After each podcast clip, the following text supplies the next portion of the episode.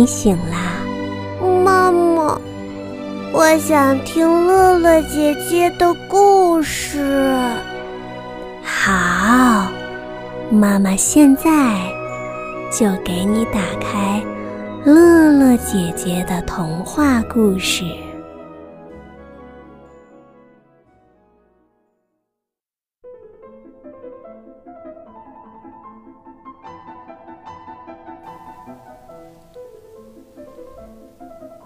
亲爱的小朋友们，大家好，我是乐乐姐姐，很高兴又和你见面喽。今天呀，乐乐姐姐给你讲的故事名字叫做《篮球小妹减肥记》，作者李敏。叮铃铃铃铃，下课铃响了。结束体育课的小朋友们把手中的体育器材放回教室后，关上门离去。小朋友们走远了之后，教室里传出了叽叽喳喳的声音。仔细一听，是排球小姐在发表演讲。你知道吗？我可受小朋友的欢迎了。我椭圆的身材正好被小朋友们托在手上，我轻盈的体重在小朋友们的手中跳来跳去。你体重轻，有我轻吗？皮球弟弟张开大大的眼睛，反驳道：“我的身体最轻盈了，我还可以在空中飘来荡去呢。我的身体还是用羽毛做的呢，你们都没有我轻。”皮球弟弟的话还没说完，羽毛球姐姐迫不及待地抢过了话头：“好了好了，大家都不要争了。依我看，大家都是轻盈受欢迎的好伙伴。”乒乓球哥哥站出来打圆场，那可不一定。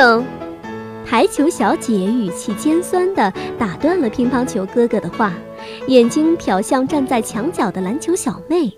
教室里顿时静了下来，大家都用同情的眼光看向她。篮球小妹圆滚滚的脸蛋涨红着，恨不得找个地缝钻进去。他暗暗地在心底发誓，一定要好好减肥，减到和排球小姐一样苗条美丽。从那一天开始，篮球妹妹就开始不吃饭了。每次上完体育课，排球小姐和皮球弟弟去由老师用打气筒充气时，篮球妹妹总是躲在角落里，不让老师发现自己。有几次，老师抓住了篮球妹妹。刚要给他充气，他趁老师不注意，一溜烟儿又跑掉了。不光是不吃饭，篮球妹妹还强迫自己高强度运动。她一有机会就参与到小朋友们的运动中，奔跑在篮球场上的每一个角落。终于，篮球妹妹的减肥有了成效，她瘦了，她的皮肤不再紧绷，而是松弛了下来。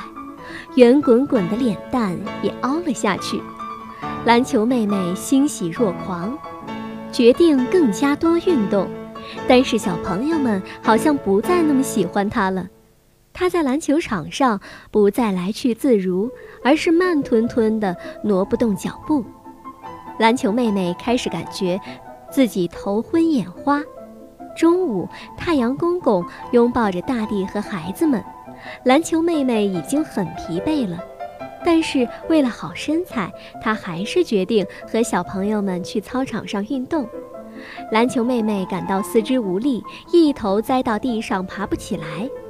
乒乓球哥哥和皮球弟弟赶紧把她送到了医院。医生抚摸着篮球妹妹的头，意味深长地说：“你知道以前……”大家为什么那么喜欢你吗？就是因为你圆滚滚的身材和弹性，可以陪小朋友们在操场上跳跃和奔跑。你减了肥，就不是原来的你了，你的作用和存在的价值也就消失了。每个人都有自己的用处，不管是高矮、胖瘦。好看还是不好看，外表并不重要，重要的要发挥自己的作用，才能有存在的价值。小朋友才会喜欢你呀。排球小姐听了医生的话，惭愧地低下了头。篮球妹妹，对不起，我不该嘲笑你的。医生说的对，外表并不重要，重要的是我们都要成为有用的人，并且为社会贡献出我们的力量，才能赢得大家的喜欢呢。篮球妹妹甜甜地笑了。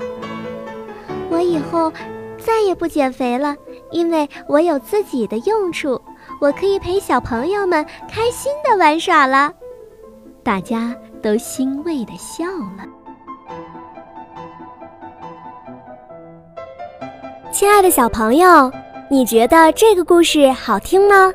别忘了，好故事要和好朋友一起分享，让你的好朋友也来听听这个故事吧。哦，对了，在微信里搜索“乐乐姐姐讲故事”，点关注，就可以每天听乐乐姐姐讲故事了。